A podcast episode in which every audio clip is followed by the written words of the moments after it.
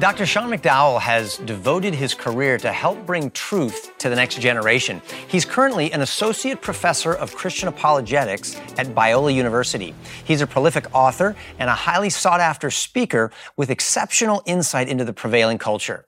Sean, thanks so much for joining us on Takeaways. Kirk, thanks for having me. Man, I, I'm really excited to talk to you. As a, as a young believer coming out of, I lost my faith in atheism when someone shared okay. the gospel with me. Huh. And then somebody actually introduced me to a book that your dad wrote that had a profound impact on me. Mm. And it actually helped me to intellectually examine the claims of the Bible, the gospel, and Jesus. With you growing up with someone like your dad, who was able to persuade so many people with regard to the gospel and the truth of the resurrection, was it easy for you to believe everything he ever taught and that you heard at church as a kid? Yeah, it was easy because my parents modeled it and lived it, and they taught it to me. I'd hear him speak. We'd talk about this over the dinner table. It made sense. I never doubted it until I got to college. And this is like mid nineties. Mm. So there's no social media yet, but it was the very first time you could look on the internet. You couldn't Google stuff yet, but I came across all these websites of these atheists responding to my dad's material chapter by chapter. And these are lawyers and doctors and historians, and I just never heard that before. That rocked me a little bit, and that was a big moment in my life where I thought, okay, why do I believe this? Am I just accepting what my parents told me? Or is this really true? Are there answers to these tough objections? So yes, it was easy growing up until, bam, I came across some really smart people who challenged my ideas. At that point, I needed to really own it. Wow, you needed to own your faith. Mm-hmm. And so what, what helped you shift from unbelief to belief? Because you don't just believe it, you defend it now. I mean, you're, you're, you're a professor at a university talking about this stuff. Well, one of the pieces was I actually went to my father, and he's written a hundred and some books, spoken around the world. I've read a lot of them. I know, I know you have. I mean, he's committed his life to defending the historical Jesus. And I went to him knowing my dad loved me, but with a little bit of trepidation, telling him, I'm not sure I believe this. And he just looked at me, he goes, I wish I could have been there at that moment. Oh, I wish, you know? I wish I had a hidden camera to show people and watch myself. But as you know, my dad, the glass is ninety-nine percent full. He's just an optimist. And he looks at me, he goes, son, I think that's great. And my next thought, Kirk, was like, you must not have heard what I just yeah, said. Yeah, you didn't hear what I just said. And he goes, no, I heard it. He goes, you can't live on my beliefs. You have to know for yourself what you think is true. And if you seek after truth, since Jesus is the truth, I'm confident you'll find it. And you know your mom and I love you no matter what. That was just a powerful moment that was wow. like my- He left you into the hands of, of a faithful God. one hundred percent. He could not have answered better. And so obviously you had to do some digging and studying and researching to, to, to come to a place of saying, do I really believe that a man rose from the grave? I mean, that's not something you see every day. I mean, uh, I know we have people who say that they can raise people from the grave, but I'm like, pull out your phone, you know, let's record this. I mean, this is a pretty, this is a pretty unique event. Um, when you finally came to believe that, was that the result of lots and lots of processing arguments? Or was that, hey, I believe this because I'm a sinner and the Holy Spirit has mm. spoken to my heart and I'll figure out the arguments later? I think it was both. I think that I had to make sense of certain things. And I had to understand, okay, how do I respond to the claim that the Bible has contradictions? I had to find some answers to that. At that point, people were making the argument, and they still do today on the internet, that there's nothing unique about Jesus rising from the dead. It's just copied from these mythical pagan mystery religions. I'd never heard that before. So I needed to find answers. Right. But amidst that process, and I don't remember exactly the details how it played out, there was just, there were some people that I read that really made me aware of my own sinfulness.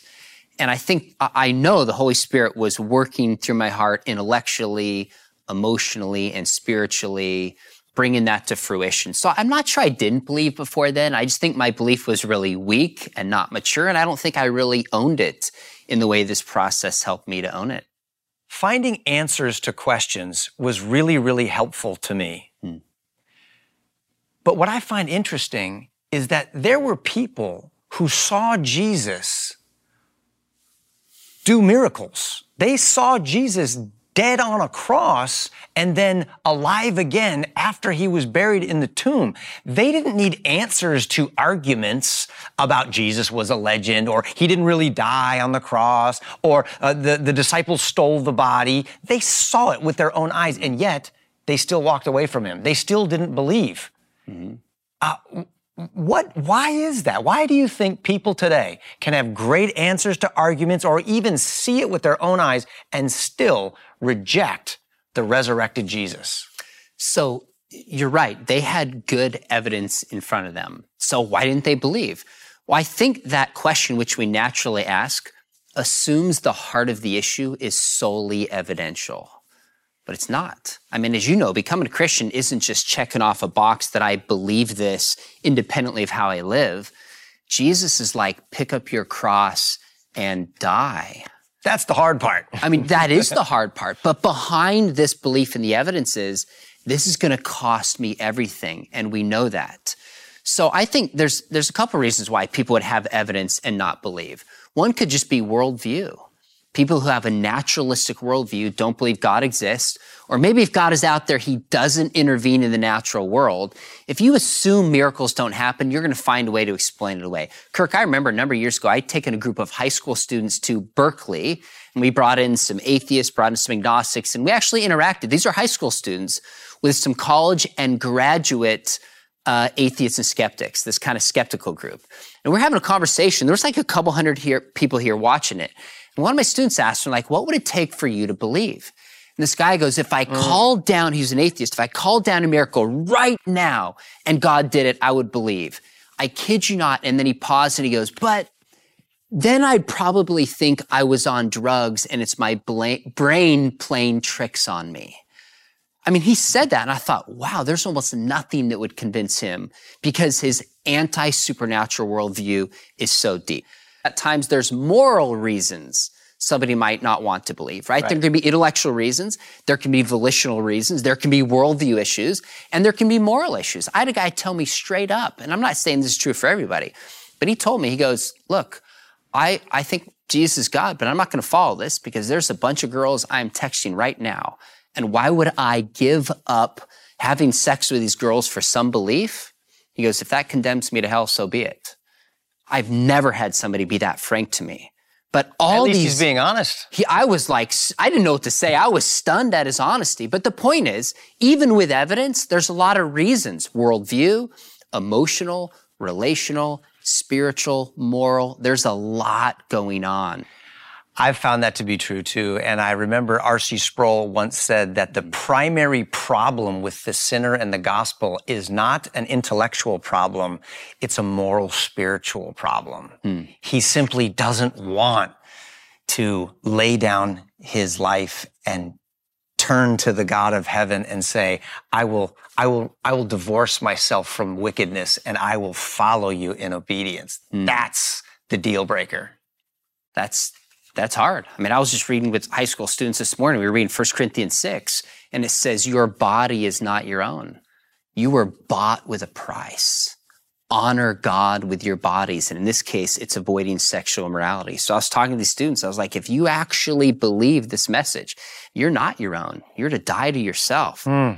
That's why people can see evidence and be like, yeah, I would rather live differently. Let's get to the heart of this conversation. There is a, a sighting, a Jesus sighting that happened mm-hmm. about two thousand years ago, and they say the tomb is empty. What evidence do we have today that gives us confidence that the resurrection is a historical fact? So there's at least twenty to twenty-one arguments for the empty tomb that cumulatively make a powerful case. One of the most compelling is in in regards to who discovered the empty tomb. Now, all four Gospels report that women discover the empty tomb. We read that in our modern culture, and we don't think twice about it. But in that patriarchal culture, a woman was typically not educated the same way as a man. In fact, there's some ancient Jewish proverbs, not in the scriptures, that says, better the words of the law burnt than delivered to women. They were looked down upon. And so, put yourself in the position of the gospel writers. If they're inventing a story of an empty tomb, and they want to convince people that this is true. Who are the least likely witnesses they would invent, Matthew, Mark, Luke, and John, to be persuasive? And the answer is they obviously wouldn't invent women. That would be counterproductive. So the reason they report women, the most likely reason, is Matthew, Mark, Luke, and John heard a story that they believe, and they're passing on what they think is true. So that's one reason that it's kind of called the criterion of embarrassment, that people don't invent material to intentionally embarrass themselves and disparage their message. So when writers include that, it's because they care more about truth than the perception. So women discovering the empty tombs is very, very significant. There's more than this. Another one I think is interesting is that Jesus was buried in Jerusalem. Now, what's interesting about this is if you're going to go invent a story that's not true, the hardest place to do this would be in Jerusalem, because somebody would say, okay, wait a minute, we actually know Joseph of Arimathea. We know the name of the person who had the tomb that buried Jesus. That's pretty amazing two thousand years later. And his position of authority. They just go check his tomb and see if the body was there. But they don't. Why? Because the body's gone. So the apostles go preach the risen Jesus in Jerusalem, the very city Jesus was publicly crucified and buried in a known tomb, minimally shows incredible confidence that the tomb itself was empty. That's the second one. I'll give you a third one as quickly. It's the first explanation for the empty tomb is that the religious leaders, uh, the religious leaders say that the apostles stole the body. That's the explanation. If they say they stole the body, what are they assuming about the state of the tomb? That it's empty. That it's empty, right? You don't say to your teacher something like, my dog ate my homework, if you have your homework. So the first explanation from the religious leaders is the apostles stole the body, which shows that the body was gone and the tomb was empty. Now, we could talk about whether or not it's reasonable for the apostles to steal their body, and I mainly think it's not reasonable because, number one, they had to get by the guard, but number two, why would they go out and willingly suffer and be willing to die for something if they stole a body and knew it was false? So I think when we start to piece some of these things together, there's reasons why some of the greatest journalists, greatest historians, greatest lawyers, and thinkers of all time have stopped and been like, wow, there's a powerful case that Jesus lived, died, buried, and appeared to people on the third day. And isn't it true that it's not only in the Bible that we read about Jesus living, dying, being buried, and being seen after he died, but that's also attested to by non-Christian contemporary historians during that time? So some of those facts, yes. Now, I know you're not implying this, but when skeptics say to me, well, what about outside the Bible? There's kind of an assumption that we can't trust the Bible. I'm telling you, Kirk, if we had none of these other sources, I still think we can trust the accounts in Matthew, Mark, Luke, and John and other early Christian historians to have confidence that it's true. Yes, so do I. With, with that said, when we go outside of the scriptures, you have writers like Josephus at the end of the first century that affirm the existence of Jesus. And who's Josephus? Josephus was a Jewish writer writing on behalf of the Romans in the nineties. Not a Christian. He was not a Christian, no. And so he gives basic facts. Jesus, the brother of James, Jesus lived, he was died. There's reports that he's the Messiah. He doesn't give all the details, but he tells details that help support and corroborate the accounts within the Gospels. You get in the second century, you have writers like Tacitus, who's a Roman historian, and he also points to the existence of Pontius Pilate, the death of Jesus, the persecution of early Christians. You find these extra biblical sources. And by the way, there's not a ton of extra biblical sources on anything in that time period at that time. So the fact that they would even talk about Jesus, who's a religious leader in a small corner of the empire that didn't have any political power anyways, is significant. So there are some non-Christian sources that are relatively early that help strengthen the case that we're talking about. This is awesome. I can't wait to talk more about this. And, uh, and we will right after the break.